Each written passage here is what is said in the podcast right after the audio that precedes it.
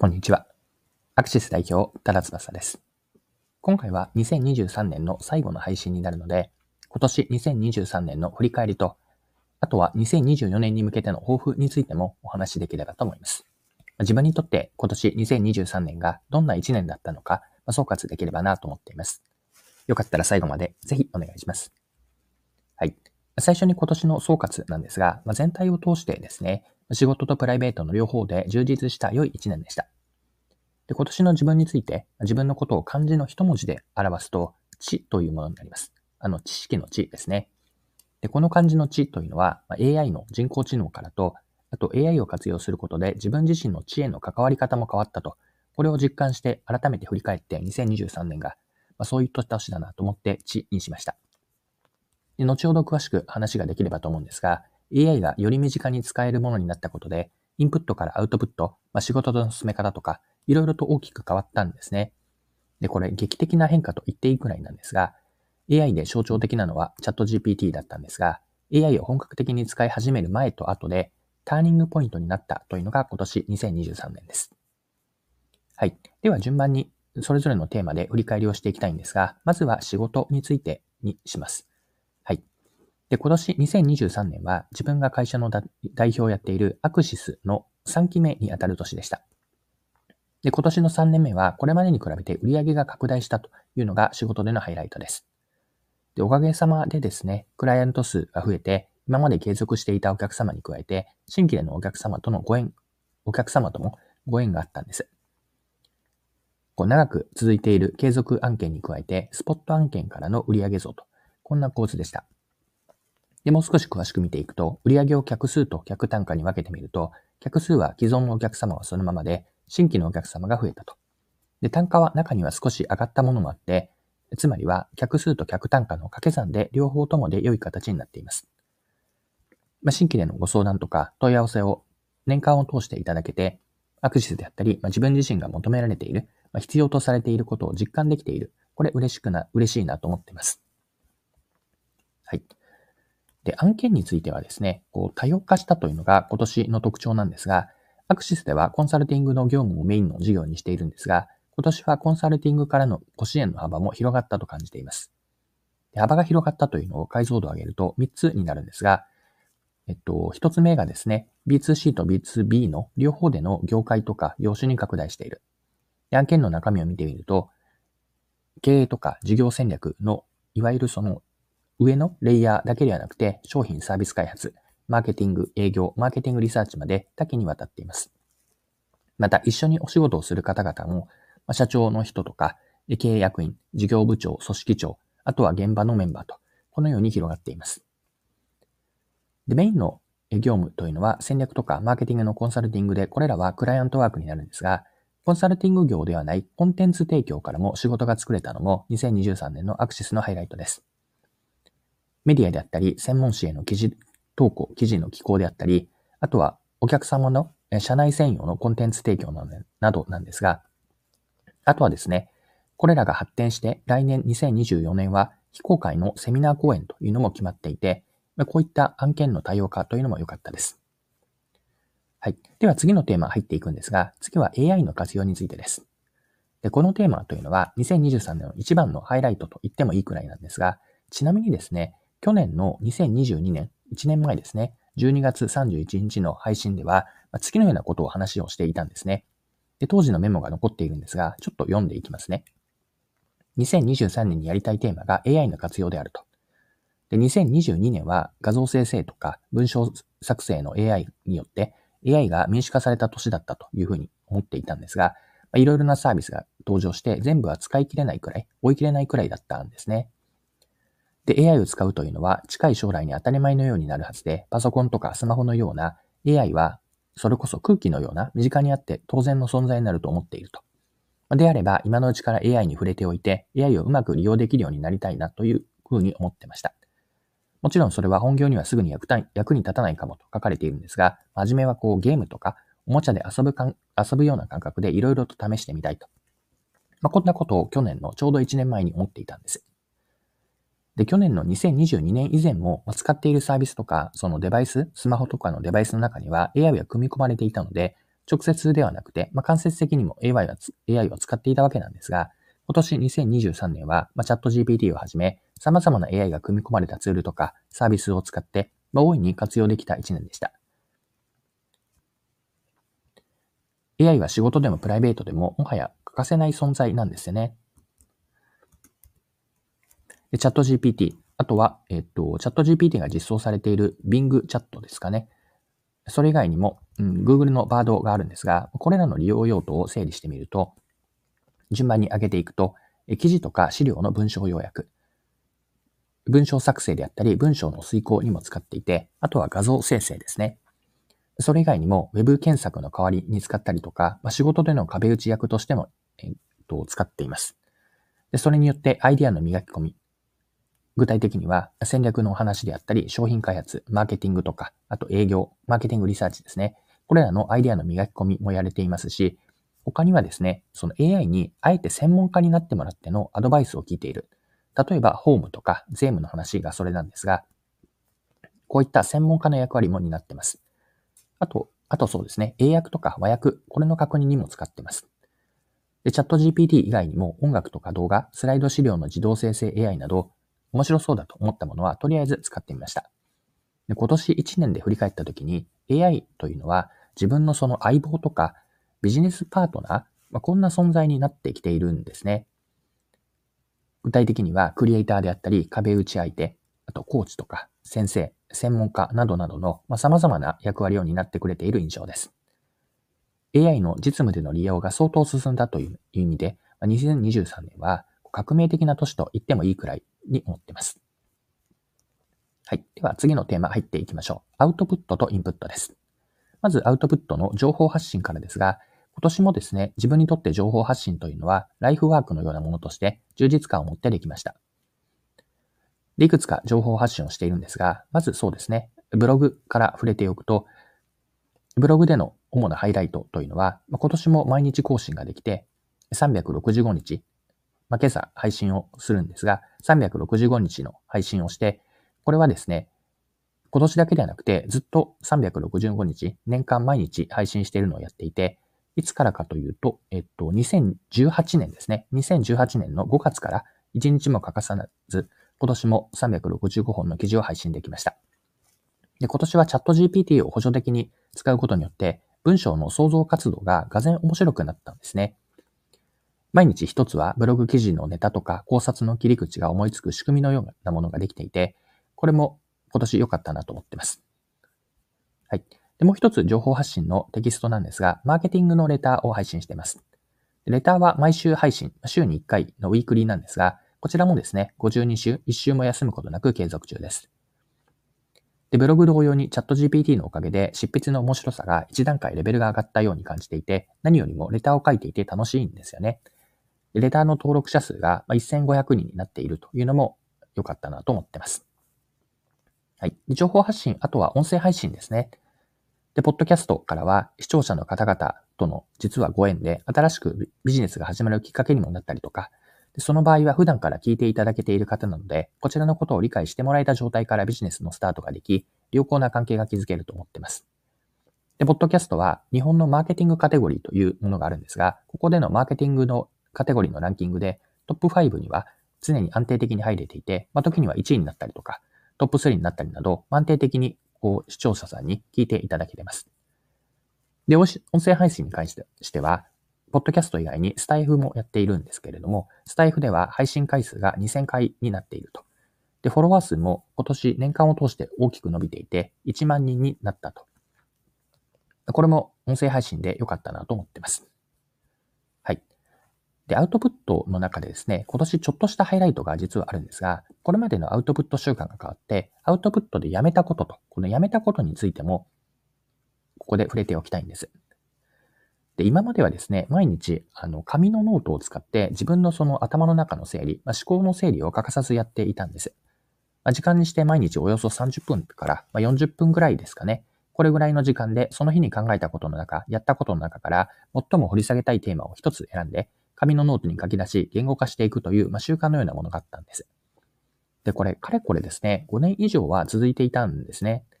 でしかしなんですが、今年2023年の途中で、チャット GPT を使って、まあ、思考の壁打ちをするようになって、思考整理の方法が置き換わったんです。で、紙のノートというのは今でも使ってはいるんですが、毎日の習慣として決まった時間に30分とかそれぐらいの時間を使って言語化をするというこうノートに書き出すというものが紙から AI 相手になった。これ今年2023年を象徴する変化、アウトプットでやめたことなんですが、象徴するものかなと思ってます。はい。では、インプットの方も見ていきましょう。で、インプットで最初に紹介したいのが、えっと、読んだ本ですかね。で、えっと、2度目以降の再読も含めて、今年2023年に読んだ本の中でおすすめのものを何冊か紹介をしていくんですが、本の中で仕事に関係するものですね。こちらをピックアップしてます。で、概要欄にはあのタイトルと、タイトルにリンクをつけて Amazon に飛べるようにしておくたいなと思うんですが、よかったら、あの、これからご紹介するので、よかったら読んでみてください。でですね、えっと、紹介したい本が17冊あるんですが、17冊ちょっと順番で言ってしまうと多いので、大きく3つのグループに分けて、えー、見ていきます。3つのグループなんですが、マーケティングに関する本。2つ目のグループが、マーケティング以外のビジネスの本ですね。戦略とか、企業の本、事業開発、営業などのテーマで書かれたビジネスの本。で、3つ目のグループがビジネス向けではないんですけれども、その書かれていることの本質を横展開すると、マーケティング等に学びがあった本。これが3つ目のグループです。では順番に紹介しますね。1つ目のグループがマーケティング。こちら6冊です。でタイトルだけざっと言っていくと、1つ目が、1冊目が女子大生オナホール。2冊目、顧客の買いたいを作る KPI マーケティング。3冊目がマーケティングのように生きろ。あなたが必要だと言われ続ける人の思考と行動。4つ目が未顧客理解。なぜ買ってくれる人イコール顧客しか見ないのか。で、えっ、と、5冊目が顧客体験マーケティング。顧客の変化を読み解いて売れるを再現する。そして、6冊目がスモールビジネス企業の教科書。D2C 物販編。はい。以上がマーケティングの6冊です。で、次にマーケティング以外のビジネス本で5冊ご紹介するんですが、1冊目がストーリーとしての競争戦略。2冊目が解像度を上げる。曖昧な思考を明晰にする深さ、広さ、構造、時間の4視点と行動法。3冊目が超入門、ストーリーでわかる企業の価格。4冊目が成果に直結する仮説提案営業実践講座。そして最後、超一流の会話力です。はい。で、3つ目のグループなんですが、ビジネス向けではないものの本質を横展開すると学びがあった本。こちら6冊紹介したいんですが、1冊目がスリムの成功法則。これはダイエットに関する本なんですが、体調管理ピラミッドというものが出てきて、ここにマーケティングとの共通点がありました。2冊目が、え武士道ですね。ニトベ稲造の武士道なんですが、武士道にある7つの徳ですね。この徳から目指すべきマーケター像、これを見出せたと思っています。3冊目が小説なんですが、商い静電金と銀。これは江戸時代の商法に学ぶビジネスパーソンへの姿勢。これが面白かったです。で、4冊目がですね、児童文学のえー、なんですが、エルマーの冒険ですね。エルマーの冒険、皆さん読んだことってありますかね、まあ、小さい子供の時に読まれた方もいるんじゃないかなと思うんですが、このエルマーの冒険からは、エルマーに学ぶマーケティングで大切なことというのがありました。はい。で、5冊目ですが、面白くて眠れなくなる進化論。これは生物に学ぶビジネスでの生存戦略というのが良かったです。で、最後は、アンガーマネジメントに関する本なんですが、タイトルは、自分の怒りタイプを知ってコントロールする。初めてのアンガーマネジメント実践ブック。で、この本からは怒りのプロセスから顧客理解への示唆が得られました。はい。で、インプットについてもう少し続けるんですが、今年2023年のインプットで主に使った情報源というのを紹介したくて、まず Web メディアですが、有料のもの、課金をしているもので言うと、日経クロストレンドと日経 MJ です。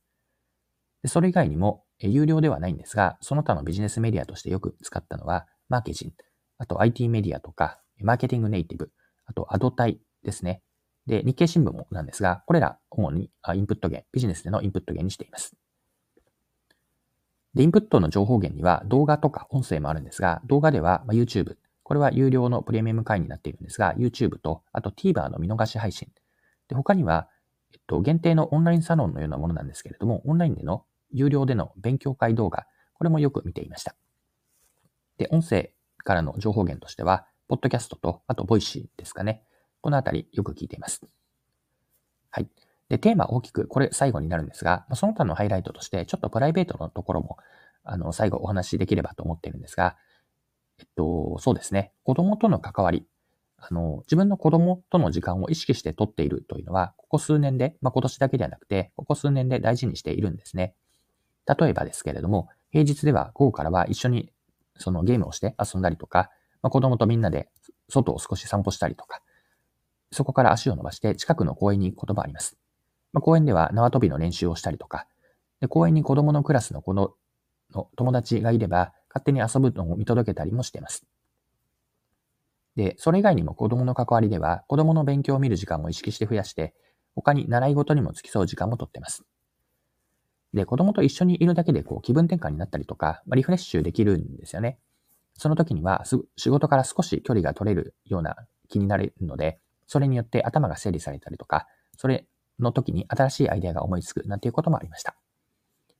はい。で、プライベート、えっと、健康面ですね。ここも、あの、共有簡単になんですが、1年を通して一度も体調を崩して、まあ、風邪をひくこともなく、まあ、心身ともに良い状態で過ごせて、健康管理は今年もうまくできたかなと思ってます。で、体重というのは、えっと、50キロ前後くらいですかね。ここでほぼ安定し、今は50.5キロとか、それぐらいなんですが、体重も、えー、よく推移しています。で、運動については、毎朝のランニングとかエクササイズ、あと、えっと、筋トレ、ストレッチ、これも欠かさずできていて、1日の歩数というのが、まあ、およそ少ない時で9000歩くらいと、多いと1万2000歩とか、まあ、それぐらいで運動ができています。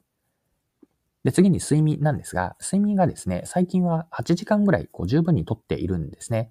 で、今までは7時間くらいだったんですけれども、8時間に増やしたことで、日中に眠くならず、まあ、仮眠を取ることも、取らなくても良くなったんです。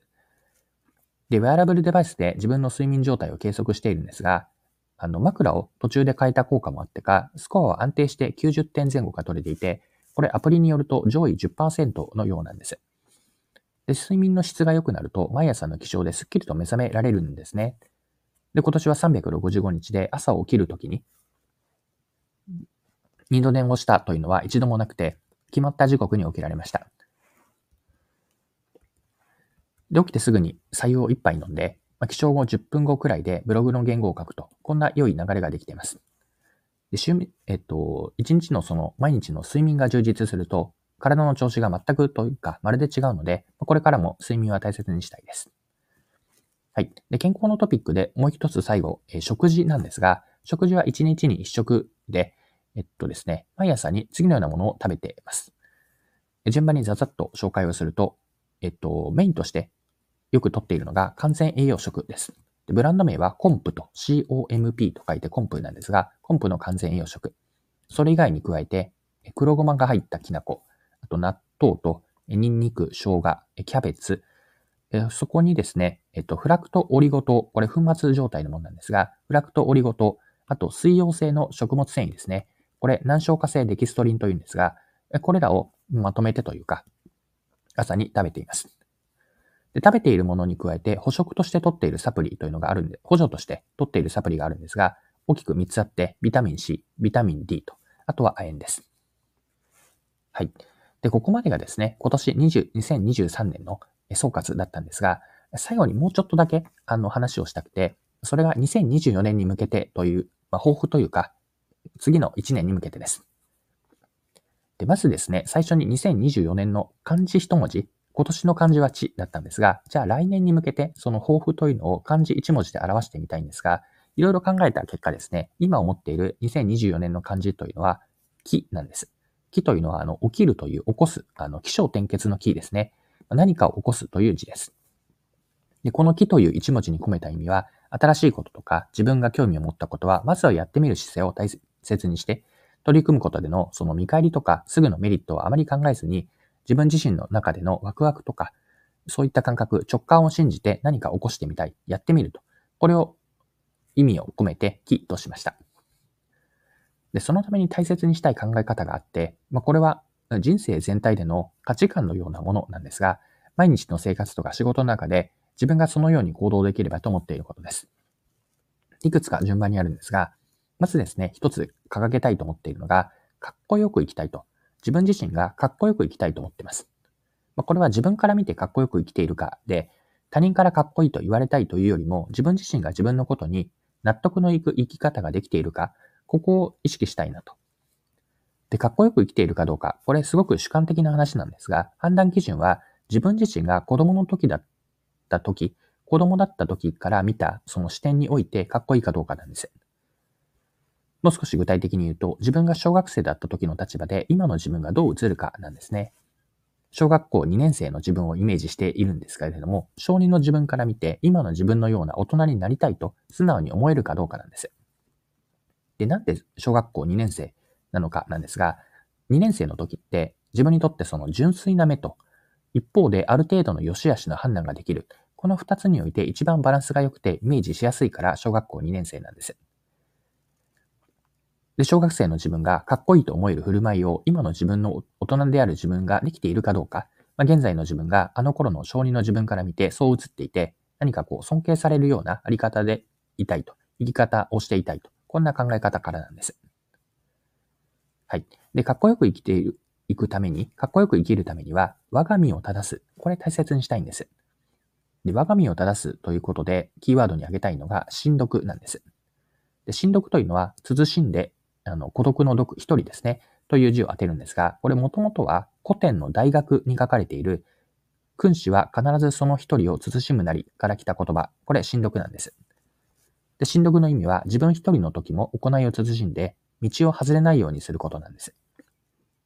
で何か後ろめたいことがあっても、人が見ていないところでついやってしまうこと、これ人は誰しも起こり得るかなと思うんですね。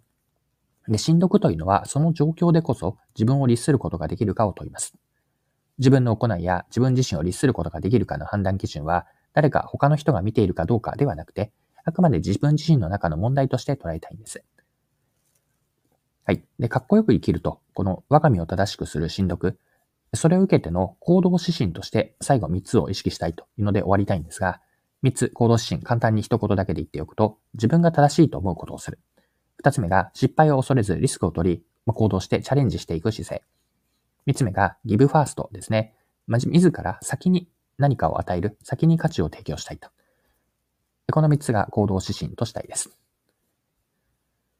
はい。今回は以上になります。今回はですね、2023年の振り返りと、あと来年2024年の抱負について長くなったんですけれども、話をさせてもらいました。今年もですね、この音声配信聞いていただきて、改めてありがとうございました。それではですね、良い新年をお迎えください。